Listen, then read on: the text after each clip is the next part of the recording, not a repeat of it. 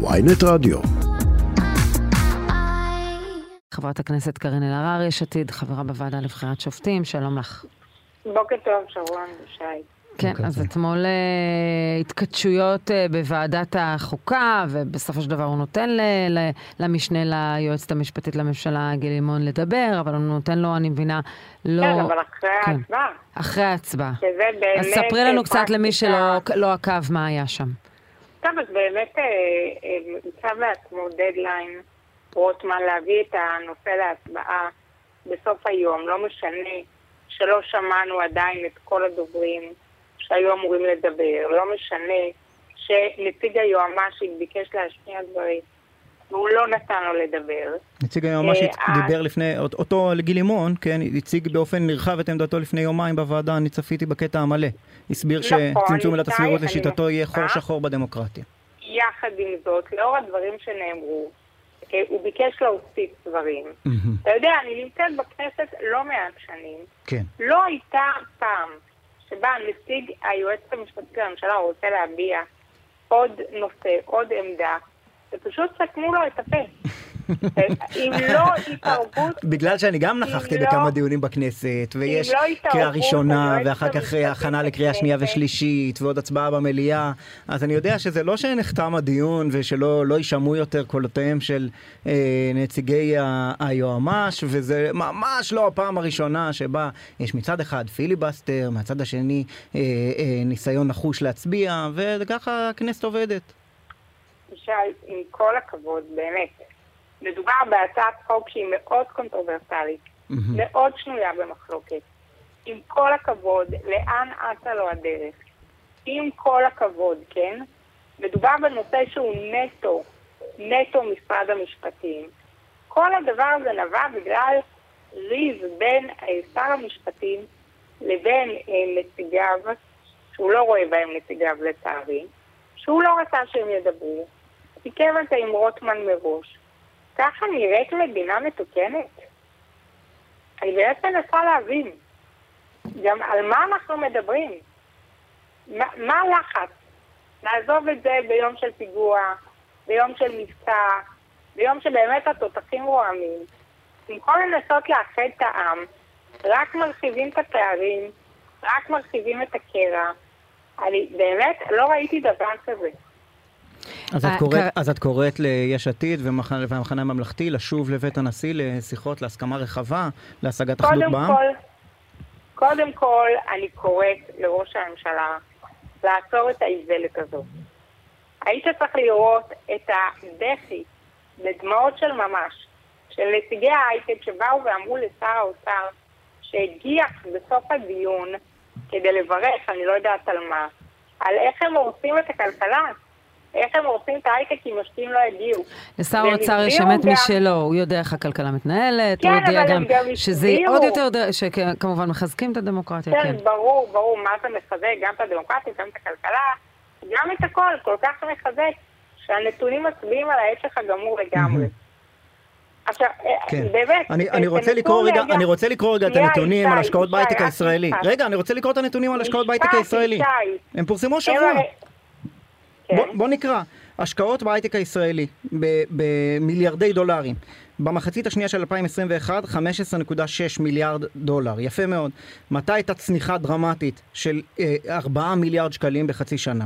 במחצית הראשונה של 2022. מי היה אז אה, ישי, בממשלה? אבל זה להציג, זה מניפולציה, זה מתי- מניפולציה. מתי מה הייתה צניחה אפילו עוד- שתסתכל מה קורה מתי מתי בעולם. הייתה צניחה אפילו עוד יותר אבל דרמטית של תראה- 10 אני מיליארד? אבל תראה מה קורה בעולם. ומה קורה. בישראל, איפה ההתאוששות, איפה הבורסה, איפה לא הגיוסים. אני לא אומר נו שאין- באמת, אני אתה לא מסתכל על כל הירידה שהייתה לא בכל העולם.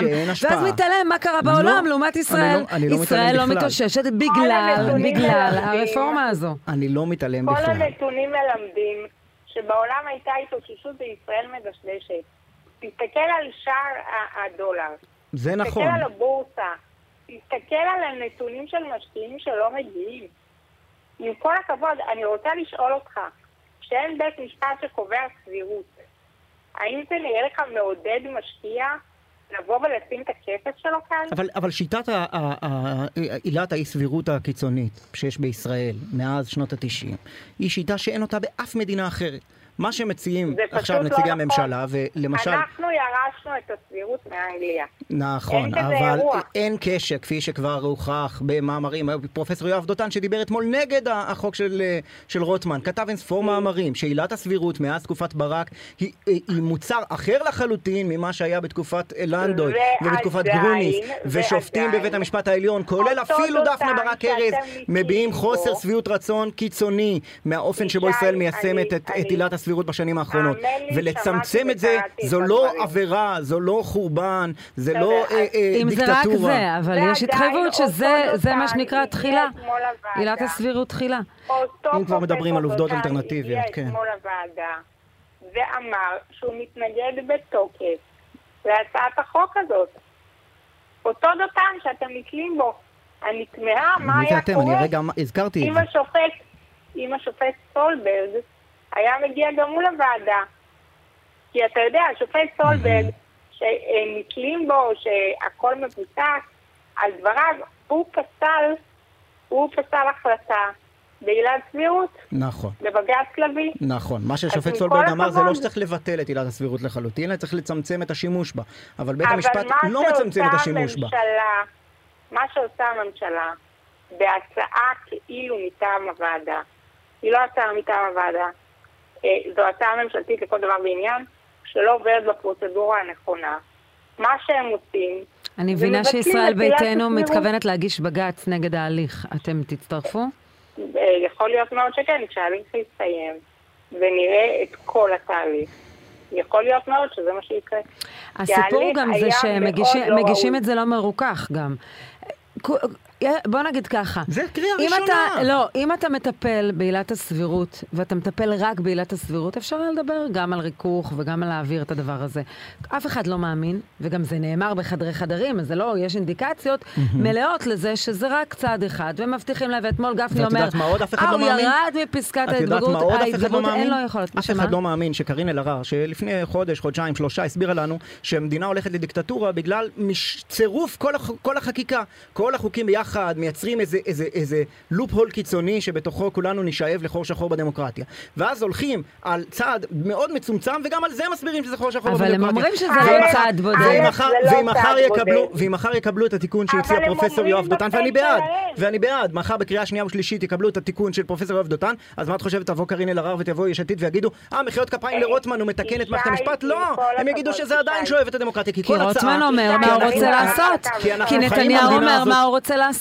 אנחנו, כי- אנחנו כי חיים הם- במדינה הזאת כי יותר מיומיים, יריב לוין אומר מה ויודעים התוכנית שכל שלהם. אדם, מיאיר לפיד, גדעון סער, אה, אה, פרופסור יואב דותן, דניאל פרידמן, אה, חיים רמון, מי שתרצי, שהציע גדעון לתקן, סער אמר בעצמו שהציע בקולו לתקן שהוא לא- מילימטר לא במערכת הציע לתקן. המשפט, הודיעו שהוא דיקט- אה, מוביל אותנו לא לדיקטטורה גדעון ואובדן. שהוא בטח שהודיעו. כשגדעון סער... אה, היו מחאות? כשגדעון סער העביר את- התיקון של ועדה לבחירת שופטים, או הו, מה אנשים אמרו עליו. יצאו לרחובות ממש.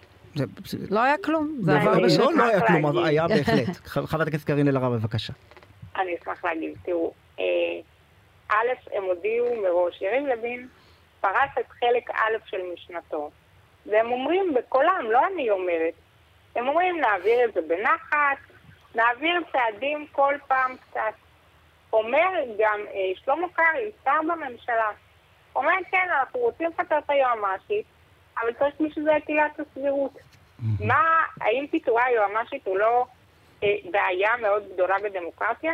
רגע. שמפטרים שומרת סף שלא מסייעת להם? רגע, פיטורי היועמ"שית... רגע, הזכרתי פרופסור יואב דותן, הוא אומר אתמול, רק על החלטות הממשלה במילואה אפשר לצמצם, ראוי לצמצם את עילת הסבירות, זו העמדה שלו כבר שנים. פיטורי היועמ"שית איך עושים? אה, בהתייעצות עם ועדת האיתור ובהחלטת ממשלה במילואה. כלומר, לפי הגרסה הדמוקרטית של צמצום עילת הסבירות, כן, אבל זה לא. הצעת החוק הנוכחית. זה לא, סליחה, הצעת החוק הנוכחית מדברת על כל החלטה של נבחר ציבור באשר הוא. נכון, אבל זה מה שאני אומר, שאפילו אם יתקנו לשיטתו של פרופסור יואב דותן את הצעת החוק, אתה, עדיין היא תאפשר את פיטורי היועמ"שית, שאת כל כך אה, אה, חוששת שזה סוף הדמוקרטיה. לא, אני ממש לא בטוחה. יצטרכו לנמק את זה, ולא להחליט כי ככה בא להם. ועדיין אני אומרת לך, שרוצים לשנות את הוועדה לבחירת שופטים, שרוצים להביא את פסקת ההתגברות, שרוצים לבטל את עילת הסבירות, ועוד ועוד דברים שאולי אנחנו לא יודעים עדיין. אני רואה בזה פגיעה מאוד קשה בדמוקרטיה. אני באמת לא מצליחה להבין איך יש מאן דהוא שחושב אחרת. כי זה, זה בדיוק הבעיה, שאין שיח. כי כש, כשעמדה אחת באה ואומרת, כל הצעה באשר היא, היא חורבן, סוף, שמד ו, ומרד. זה לא מה שאמרתי. אז, אז, אז אין שיח, ואין שיח אינטליגנטי סביב ש... הוויכוח על צמצום עילת הסבירות. אם רוצים לפתוח מאמר סולברג, מאמר לנדוי, מאמר פרופסור יואב דותן, אפשר, יש, יש, יש לנושא הזה פרטים, יש, לו, אה, אה, יש מה לדבר. כשבאים ואומרים, שר החינוך יכריח את הילדים שלכם להניח תפילין, שהקשר בין זה לבין צמצום עילת הסבירות הוא אפס מוחלט, שי, אני לא טענתי את הדבר הזה, כן. אבל אני רק רוצה להגיד לך, שבדיוק כפי שאתה אמרת, יש פרטים, ופרטים תלויים זה בזה. אתה לא יכול לבוא ולהגיד, אני אעשה רק את עילת הסבירות. קטן, קטן, קטן. הנה העברנו את זה, ואז אתה אומר, רק הוועדה למינוי שופטים. קטן ולא משמעותי. כי הנה עוד אה, מחסום נפל. ואני אומרת לך, שאם אתה לא מסתכל על מכלול, אתה לא בודק את כל הפרטים בכל המכלול ויודע לאזן אותם, אתה מייצר בעיה גדולה. ולכן כשישבנו בבית הנשיא, אמרנו לא נייצר הסכמה בעניין אחד בלבד, אלא נביא פתרון כולל, ואז יהיה קץ התביעות. אבל זה כן. הדבר שלצערי לא עבד, כי נתניהו נסחט על ידי לא יודעת מי. וחזר כי מינו את קארין אלהרר לוועדה לבחירת שופטים, וזה שבר לא, את הכלים. לא, כי לא מינו נשיא קואליציה. ולא הוקמה ועדה לבחירת שופטים. אפרופו זה, אתם, אה, אתם מעמידים שני מועמדים, אני מבינה רון כץ, אה, נכון, ועידן כן. רול, שניהם מועמדים לוועדה לבחירת כן. שופטים, אבל המהלך הזה מיועד כדי לנסות למנוע דחייה נוספת של, אה, של הליכוד? לגמרי ככה. כן. יכול להיות שגם יצא לכם שיהיו לא. שני נציגי אופוזיציה בוועדה לבחירת שופטים. לא, אנחנו לא נעשה טריקים ושטיקים. כי אנחנו פחות מאמינים בזה. חברת הכנסת קארין אלהרר. אני אומרת לך, המטרה היא בסך הכל לייצר נורמליות במדינה. כלומר שהליכוד ידעו שאם הם לא מעמידים מועמדים ומנסים לדחות את זה, אז ייתכן שיהיה עוד מועמד מטעם אה, יש עתיד לוועדה לבחירת שופטים. זה מאלץ אותם. אני באופן כן. אישי ממש מתגעגעת למדינה נורמלית, שהממשלה עובדת בשביל האזרחים ולא נגד האזרחים. כולי תקווה שהממשלה תבין את זה. חברת הכנסת קארין אלהרר, תודה רבה לך. תודה ויום מצוין.